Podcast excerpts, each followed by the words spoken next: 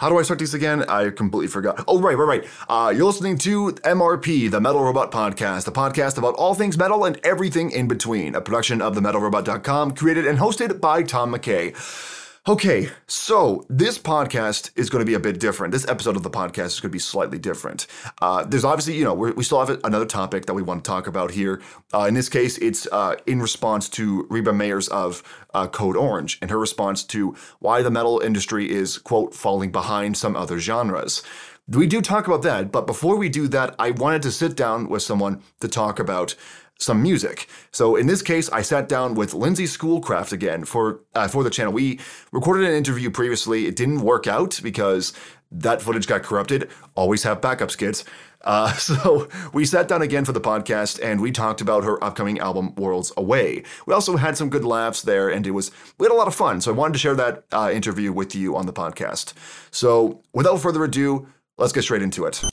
You're listening to MRP Metal Robot Podcast. When it comes to defining genre, I've never seen anybody in the metal community do it better than Lindsay Schoolcraft. She's known for her goth rock metal sound that you've heard on her solo work, also her part in the extreme metal band Cradle of Filth a while back, and also she's known for now doing harp covers of her own work. It's so diverse, it's fantastic. Now, you probably guessed when hitting play on this podcast that we're going to be talking with her about her upcoming atmospheric harp album, Worlds Away, that's due out October 9th. Well, you're wrong. She's actually not here. We're just going to be talking shit about Spotify again. I hope that's okay. Everything's going to be great for that. Uh, no, I'm kidding. I'm kidding. She's here on the podcast. Uh, Lindsay Schoolcraft, the lovely and talented. How are you doing today? Hey, Tom. I'm really, really good. How are you? I'm doing pretty good. Uh, personally, I'm actually glad that we're doing this interview for the podcast. Uh, less stuff to lose in corruption, but also yes. because I essentially, I essentially just rolled out of bed for this one, and I look like Ellen DeGeneres if she was thrown in the dryer on tumble. So I'm glad that there's no cameras on me right now. It's fantastic. Oh, you uh, know, and I did my face for you today, but it's okay. ah, shucks. Okay. Well, damn. Right. Okay. Uh, so yeah, like like I just mentioned, we actually did try this podcast before. Well, not the podcast. We tried doing video yeah. a few months ago. Uh, we had we sat here for like a good uh, hour or so. I think I got like an hour's worth of footage out of, yeah. out of that interview, and then lo and behold, all the footage got corrupted. Fantastic. Let so this sad. Be, let this be a lesson, kids. Let this be a lesson. Always back up all your files. Exactly. Because uh, that that really sucks. But you know what? It's a good thing that we actually got the chance to sit down with you again. Because uh, this time there is a harp album in question to talk about. We mentioned yeah. this last time as you were talking about how it's almost done. It's pretty much complete and just has to be mixed and mastered. But now it's here, essentially. It's coming out. Yeah. We have the name and we have, in a way, some a, an actual single that's coming out soon with a music video too. So I want to take this opportunity for the segment of the show to focus on Worlds Away. To say that this album is different from your previous work is an understatement. I was given the chance to hear the album early, and it is vastly different in terms of feel and tone from anything that you've done previously, for, you know, the mm-hmm. obvious 20 plus string reasons, but also for not so obvious reasons. What clicked in your brain that this was an album that you wanted to do for uh, your discography? Oh man, so the decision came about probably between like Christmas and New Year's. And um, it, it, was I was just coming out of a really bad depression and burnout, especially with leaving Cradle Filth, and it was just like that little glimpse of hope, like to keep going and and find like my fulfillment and my joy, find that again. And I was like, okay, I really want to do this. So then I I survey my fans. Like I talk to them every year, year and a half. I send out a survey and want to know what what they're thinking, what's going on in their lives, what are they into. Like I just want to know what my fans are up to. And I asked a question in my last fan survey, like, you know, if I did a harp album, is that something you'd be interested in? And it was like a hard 80% yeah. Like they were like, yeah. And it didn't surprise me because the demographic in which my fans are in, we come from the time of MTV Unplugged, you know, so like it just it just totally made sense. I was like, all right, this is gonna work. Um, so yeah, it just I just kept going with it, and I was having so much fun. And there's just so much love poured into that album for it, it's celebrating 10 years of being a solo artist and then like closing that chapter and, and looking towards the future and thinking about like what what do I want to do next essentially. Um, I mean, it definitely is. Uh, I, I feel like it definitely is pushing forward towards a new chapter in a way. Like, obviously, I feel like the metal side of you is not going to be going anywhere anytime soon. No, but, but I feel back. like in terms of yeah, that's good to hear. Well, in this album, I feel like in a way, like it felt like you found your tonal center, from what I can tell, in terms of like yeah. how well your vocals fit in the mix, but as well Thank as you. as well as how like the atmosphere that's built around the harp and the strings and everything going on it felt like it was as, as well as you know the new songs obviously but as but the old songs that were redone for this album. It felt like that uh, get stripping them back into like uh, just a harp and some strings in your voice that's how you know that that you have a good song on your hands because if you can strip it all back all all the bullshit all the elements and just keep it simple and still make it sound amazing, then you've got a simple man right there. Oh, cheers. Thank you. I mean, that's kind of what I strive to do. I mean, I always say, like, if I, other than my crazy classical music, black metal band Antiqua, I don't expect us to strip mm-hmm. that down anytime, even though I am writing the piano now to stand on its own as a composition. But that's the point. No, um, yeah, I just, I've always wanted to do that. I'm like, you know, if I, all, all my rock songs like start that way, they start with just me on the piano or on the harp or singing in the air, you know um, just it, it I really want it to be something that can be translated to other, I guess, formats, and that's what I've always strived to do. And it's really fun when it becomes like a full rock band or hard rock, heavy metal song. But then when you just strip it back, that's when it like that's that was so much fun. I mean, some of it was challenging, but it, I mean, I was stuck in lockdown with my my poor producer Tyler. Like we had nothing else to do. So well, lockdown always brings out the best ideas in everyone. Uh, it's yeah. always good to when that ends up happening. But a, a funny coincidence here. I'm sure this is nothing. I was looking at the release date for this album, and I noticed something. Worlds oh, Away comes out in October. Yes. Martyr also came out in October. Two days apart. Now, th- now this may be a stupid question, but if a third album was to release in October as well, like what's going to happen? Will, will planets align or something? Will the gates mm. open up? Will will vampires be on the loose? What awaits us at the end of this grand plan? Do you know, or is this just coincidence? Well, I mean, the vampire's already out on the loose at night. So like, oh, well, okay, nothing, perfect. There's nothing we can do about that. I don't know. I just we kind of laughed. I was talking with my team here at the label, and we're like, okay, let's do this day, release the singles on this day, blah blah blah.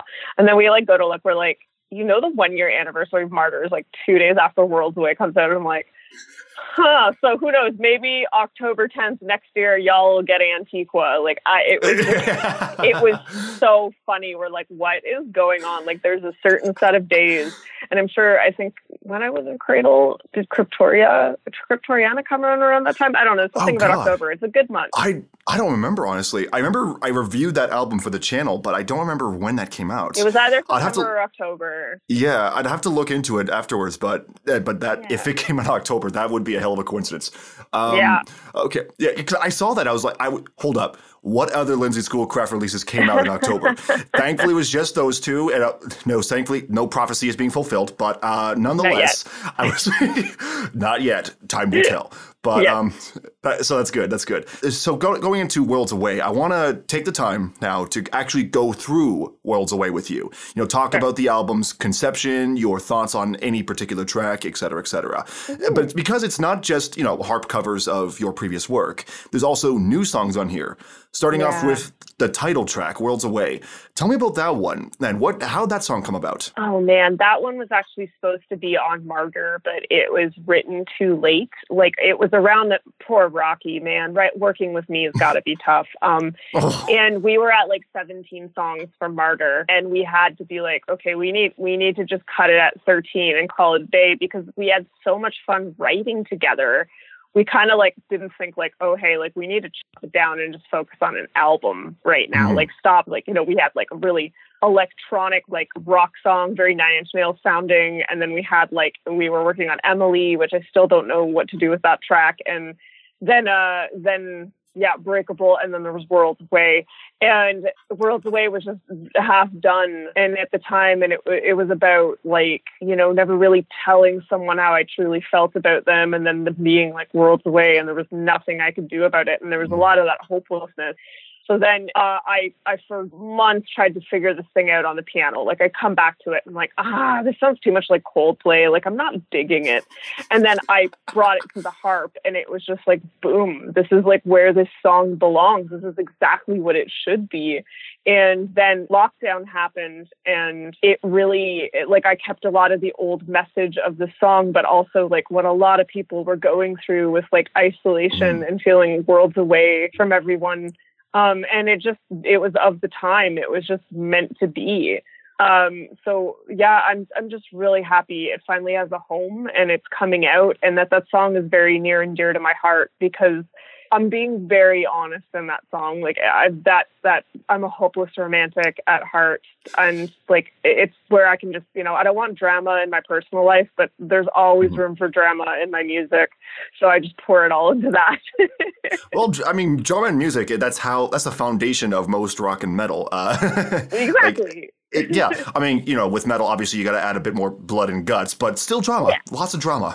Yeah, lots of so, uh, anger and sadness, all exactly, exactly. So uh, going further into the album, we've got uh, we got a few songs that you've previously released. Savior, obviously from Martyr, uh, Darkness Falls, and Fading Star, I believe, were from your debut EP, I believe. Uh, um, which what Fading Star was on its own. Yeah, Rushing to the Sky. I brought over yeah, Darkness Falls, Masquerade, You Are Mind those are the mm-hmm. ones that I brought over from the Rushing Through the Sky EP. And then, yeah, then I, I couldn't just abandon Fading Star because I went to Australia at the end of 18 going into 19 and I did like a small tour with my harp. It was really fun. I got to DJ and play harp to a yoga class, got to catch up with Xen. It was just like the best. Um, and not saying like meditating, like being Zen, like my actual best friend Xen Xenoyr of Neopla Like it was just such a cool time. And during that tour, I wrote Fading Star as a harp version and the people just freaked out when I started playing it live. They're like, wow, like that was so neat.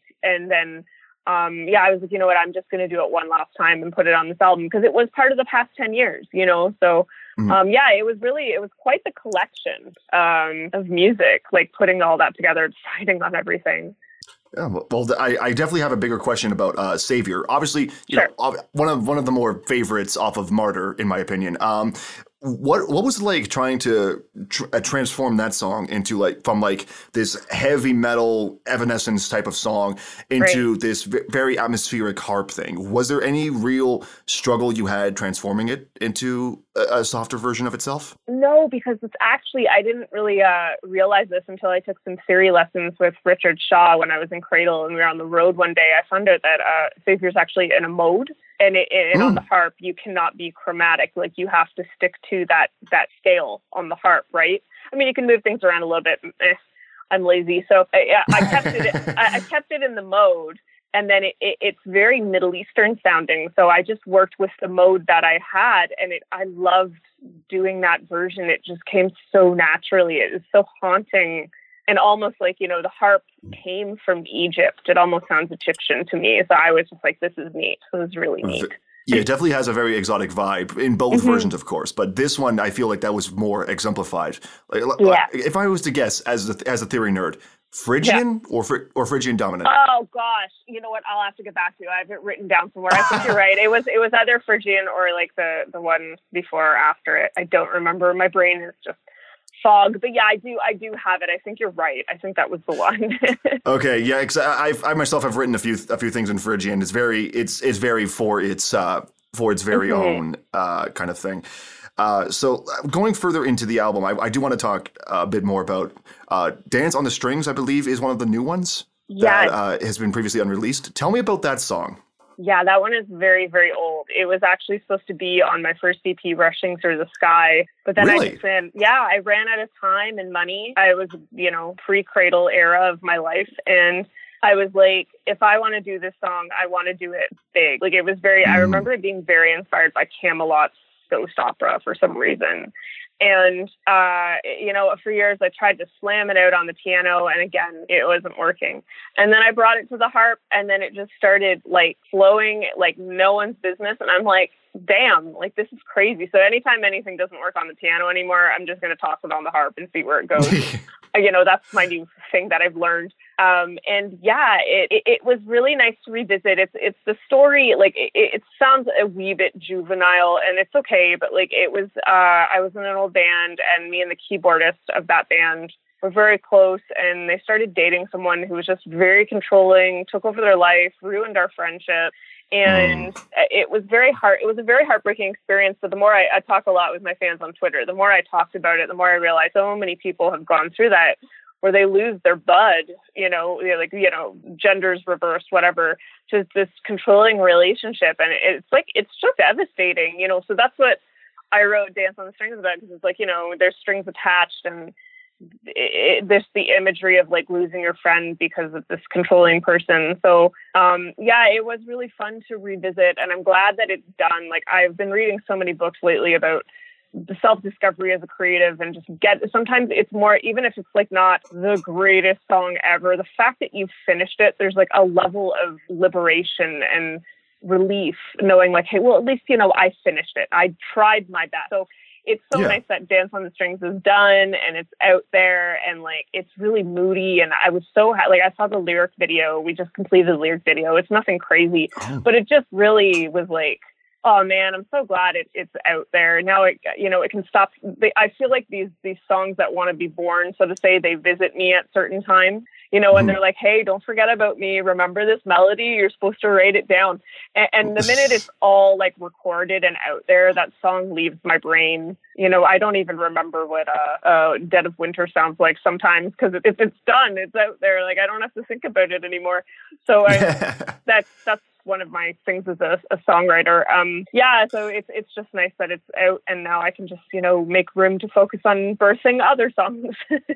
yeah, well, I, I, don't think you're alone in that one when it comes to like like forgetting about songs. It, sort of like not not forgetting per se, but all of a sudden like you finish the song, it's kind of out of your brain. Meanwhile, anything else will not get out of your head. oh I yeah, have like yeah, I, I know from my own personal experience, I have too many uh, riffs, melodies, et cetera, et cetera, et cetera, that are still stored up here, even though they're written down, but they're not mm-hmm. done, and so mm-hmm. they're like mm-hmm. constantly nagging at you, you know?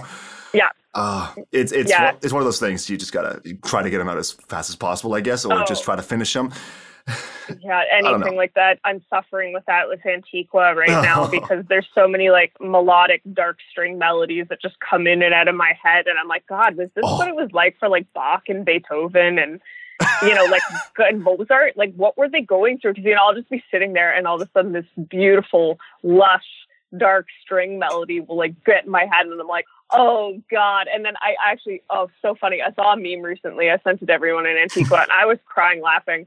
And it's like you think like Beethoven saw God when he wrote "Ode to Joy," and now it's just used during food fights and movies. And I'm like, oh my God, so so true. Like I, I was just like, I really hope like that's my case. But anyway. you know, maybe I am seeing God, but my string melody will be to like every, you know, Terminator remake extended movie, and that God knows what.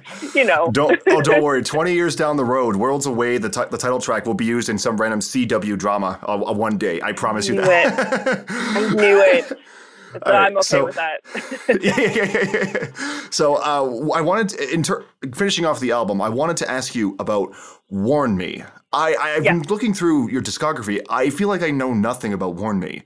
Yeah, tell me right. about that song. Like, is it a cover or is it something else? It is mine. It, it was a B side for Martyr. Uh, the, oh, okay. There's like a few copies left. If you want, I can send you one. We have like an extended storybook version digipack, and it has like two bonus songs. And mm-hmm. uh, Betrayal and Warn Me. So Warn Me is a really dark track. I played it live in Toronto last year. Yeah, yeah, um, yeah. I do remember hearing that song honestly, but I it's something I don't know. Like I, I feel like I've never heard anything about. I recognize the name, but yeah. anything else seems like it was like it came out of thin air yeah, it, it, was one of those. Uh, you know, I took advice from an A and R person on what the order of my album should be, and I feel like I mm. should have never made that a B side because it was everyone's favorite on the team.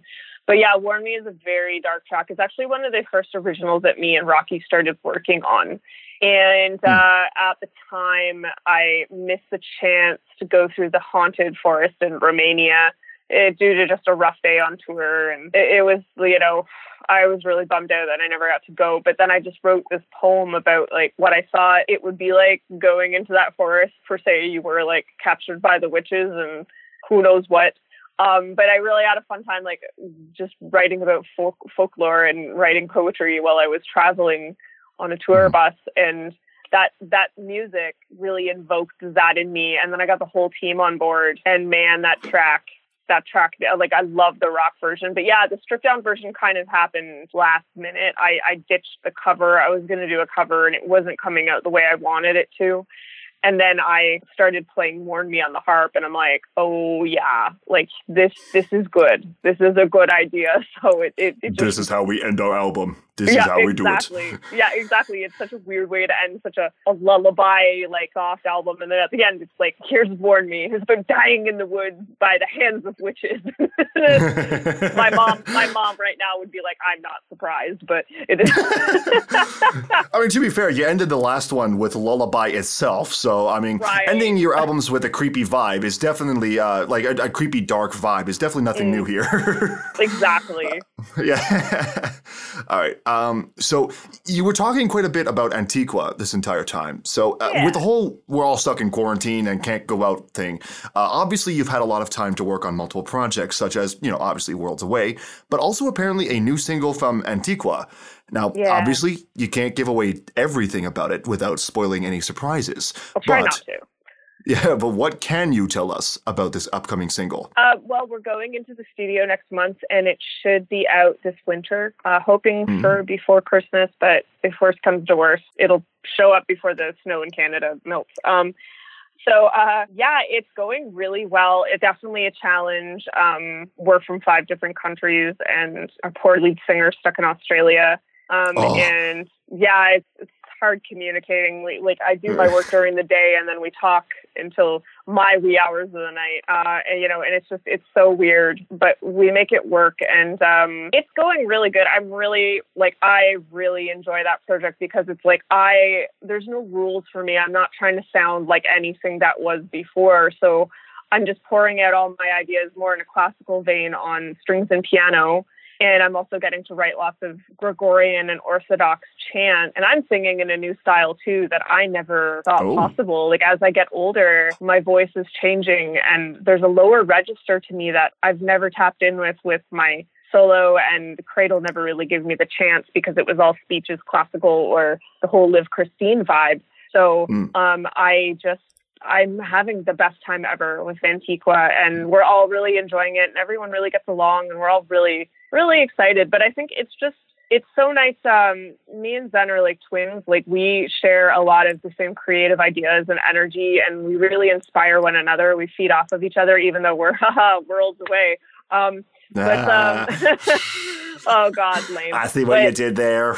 yeah, see, yeah. So, um, it, it's uh, it's just so refreshing to to have that. I feel really blessed. You know, at the end of the day, when I think about all that I have to be grateful for, the fact that I get to have a band with one of my best friends, and we're continually just like enjoying creating together. I mean, that's like, gosh, like, you know, no money, no fame, no egos, nothing, nothing like that getting in the way. It's, it's such a blessing. And I don't even care like if Antiqua blows up or not. I don't. The fact that I get to do this and we're enjoying ourselves. That's the gift. That's really truly the gift. And I hope that nothing ever deters from that. All right.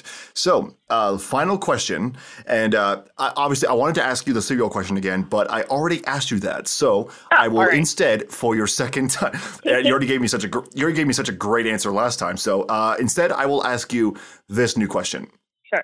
You are transformed into a unicorn that's constantly shitting sparkles everywhere. You're in this form for only 24 hours. What do you do with that time? Send a lot of glitter bombs in the mail. yes. like a lot. Like get my best friend to like collect all the glitter and put it in envelopes and just send it to anyone who I think done me dirty and just like just Oh yeah. that is that is such sparkly revenge right there. Oh, that'd be beautiful. Yes. All right. Well, well, Lindsay, thanks again for sitting down with me once again. Uh, to, uh, this time over the podcast. It's been a great time this past 25 minutes. Wow. Uh, yeah. So the new album, Worlds Away, is due out October 9th. It's going to be out everywhere, I'm assuming. Are there going to be any physical copies that people can yeah. uh, purchase? Yes, they can go all to right. and you can get all the merch there. All right, so you heard that right here, school, uh, schoolcraftshop.com. Make sure you head there. And also, we had the chance, subscribe to her mailing list as well. I'm on it, and it's a lot of fun watching uh, watching some of those emails come in. So, Lindsay, thanks again for coming on the podcast, and uh, Oh, hope you have yourself a wonderful day. You too, Tom. Thanks again. Appreciate it. This episode of the Metal Robot Podcast was remastered as of May 2021 to ensure great sound quality for your enjoyment. Plus, I just can't help but change shit I should probably just leave as is.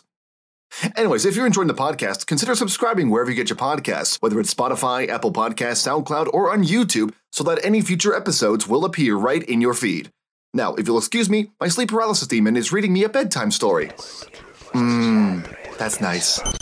You're listening to MRP, the Metal Robot Podcast. So I found an interesting piece from Metal Hammer, actually, uh, who was talking with Reba Meyers of Code Orange. She has a very interesting uh, point of view when it comes to the metal genre, and that is that we are falling behind other genres. And the simple reason is because we have a sense of loyalty towards the older acts in the metal genre, but when the newer acts come around, not so much of a of a thing. Now, I, that got me pretty interested, seeing as Code Orange is a new act, along with plenty of other newer acts that are gaining traction, such as like uh, like uh, Bad Wolves. Um, and Nothing More is a big one. That's my phone. Don't worry about it. Uh, so there's eh, there are there are bands within the genre that are getting up there, but Reba does have a point. When it comes to metal, a lot of the newer bands seem to get treated not as good as the older bands. You know, the veterans, the ones who've been around since the 70s, 80s, 90s, early 2000s, even. The ones who have been around for quite some time. And that is a weird thing to think about. Why is that a thing? Why are we allowing that kind of thing to take place? And when it comes to how we treat the older genre, I think the old uh, the older uh, bands, I think I understand why. Because when you really get down to it, they've been around for a long time. They've been able to gain a lot of traction. They've been able to get a lot of a fan base. And back in the day, we were treating them better. This was a brand new genre back in the day. They, we seem to forget nowadays, like metal has been around for quite a while, but back when it was just starting up, when it was starting to get steam, uh, Black bands like Black Sabbath, Led Zeppelin, if you want to count them, Metallica, uh, Motorhead, like all these bands were just coming up. It was a brand new thing. We've never heard anything like this before. Nowadays, it's hard for anybody to find anything new, and I think we are still kind of in that kind of mentality from the back in the day. Uh, and I say that as kind of like a 180 from uh, from you know we don't have that kind of mentality, but we do because Code Orange, in a way, is very different from what we've heard. I, I don't, I can't really put my finger on it, but Code Orange has something to them that screams unique, that screams Code Orange. They are part of the hardcore, post-hardcore, metalcore genre, but something about them is not something you've heard before. So they were able to gain a lot of traction, especially when Forever came out back in 2017, I think it was. That's quite a bit ago. It's times like that when you when you have a band like this where there's clearly an identity to them. And that is where these bands will rise. They will shine. Metal, at the end of the day, doesn't necessarily favor the veteran acts, in my opinion. I get where Reba's coming from, absolutely. Like, uh, like as she as she points out, you look at festival lineups. A lot of them are bands from the '90s, '80s, etc., etc., etc. And when you look at Coachella, it's modern acts. I get the comparison, I really do. But really, what it boils down to is a different problem in the metal community. Our problem isn't necessarily that we're favoring the old acts, although we do we do do that from time to time. The big problem, in my opinion, is that there's not enough innovation in metal. And this is something I, I, that I believe uh, Luke from Rock Reviews touched on in one of his videos not too long ago. Uh, but metal needs to innovate. It needs to push forward. And in my experience, when it comes to reviewing music, I've listened to a lot of metal music over the past few years that I've been doing this whole thing. And what I've learned is that there are the unique case every once in a while. But overall, it's the same shit, different day. You don't get anything new when it comes to the metal community. I've been trying to find something new when it comes to the promotion, uh, the promotional material that I get, and I'm not getting a lot, which is unfortunate because there's a lot of good, unique metal out there, and there's people with great ideas for music, but none of them are getting executed or executed well if anything, like the ones that get pushed forward the most are the ones that you're familiar with. The thrash metal, the death metal, the the hardcore metalcore, stuff that is very recognizable to you when you first hear it. It's safe, it's accessible, it's enjoyable. But is it new? That's kind of the big question here. And honestly, I don't think metal has been doing much in the way of new things nowadays. And the reason why Coachella has been able to do that is because for you know, for all its faults, pop has been able to evolve. I mean, shoot, Billie Eilish is one of the more unique acts in the pop genre, in the in the pop realm nowadays.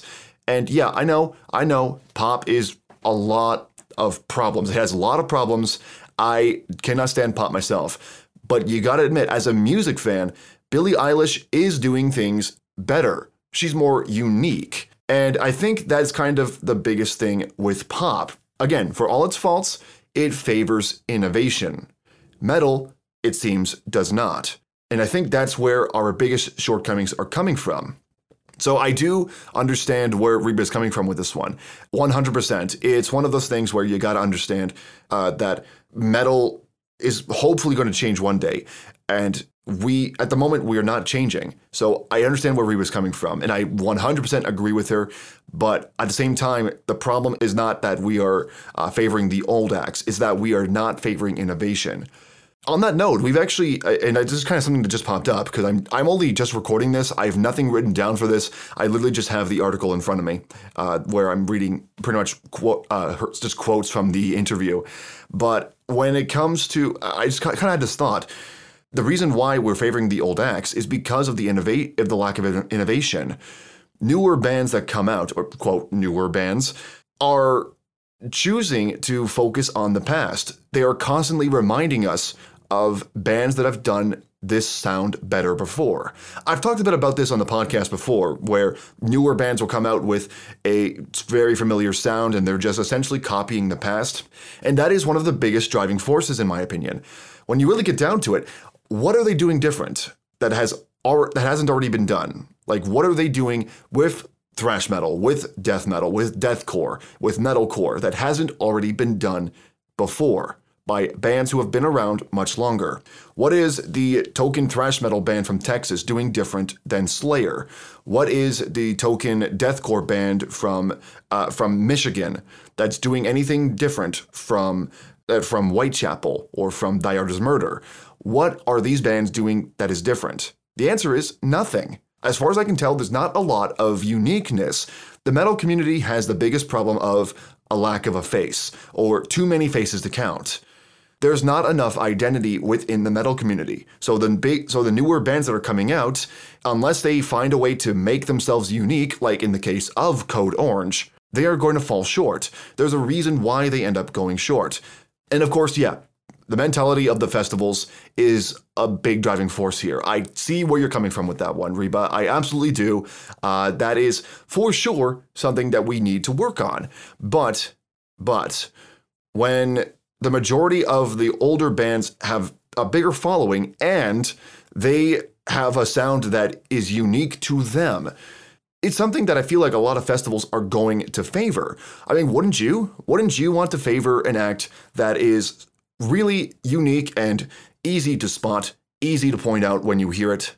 Or do you want an act that you don't know who they are when you first hear them? You put on one of their songs, you put on one of their albums, and you try to play the guessing game. You're not shown the album art, you're not shown the band name, or even the album name, or even the song name, and you're told to guess who they are. Who are you going to end up guessing? Like, are you going to guess anything? Are you going to guess it correctly, or are you going to guess the bands who have done it before. That's kind of where metal falls short. And I'm not trying to defend metal in this case, but this is something that needs to be looked. This is obviously a big problem in the metal community. But I think pointing towards the festivals and thinking you have the wrong mentality is not the right direction here, in my opinion. I think the big thing we need to look at is, you know, why are they focusing on the older bands? It's not because of, and it's not because of popularity either. We need to look at the metal genre as a whole and think, why has there been so little innovation? Why are the older acts getting favored over the newer ones? And why are certain newer acts getting favored over other newer ones? That's something that we need to keep in mind because otherwise, uh, we're not going to innovate. Again, I've listened to a lot of metal music over the past couple years, and this is a trend I've seen a lot. We are not innovating. And look, I'm not going to sit here and say I know the answer to the problems, uh, and I and I know how we can innovate. I don't. Honestly, if I had the answers, I would be telling you. And honestly, well, actually, no. Let's who are we kidding? I wouldn't be telling anybody. I'd be keeping that to myself. But nonetheless, like we need to find a way to innovate. We need to try new things as as a metal community, we as fans, as music listeners, we need to demand better.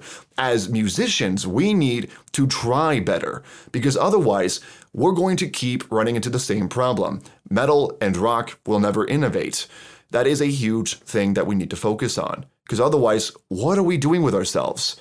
Are we really going to sit in the past the entire time? We need to move forward. And if we don't, well, these smaller acts are never going to end up in any festivals. Whether you want that or not, that is up to us to decide. You just listened to MRP, the Metal Robot Podcast. Thanks for listening. You can check us out on the internet YouTube, Metal Robot Reviews, Facebook and Twitter at The Metal Robot, and Instagram at The Dot Metal Robot. You can also check out everything we do on TheMetalRobot.com for videos, reviews, press, and so much more. I'm Tom McKay of Metal Robot Reviews signing off. Thanks for listening to the podcast. Click subscribe if you haven't already. I'll see you in the mosh pit next time. Have a good night.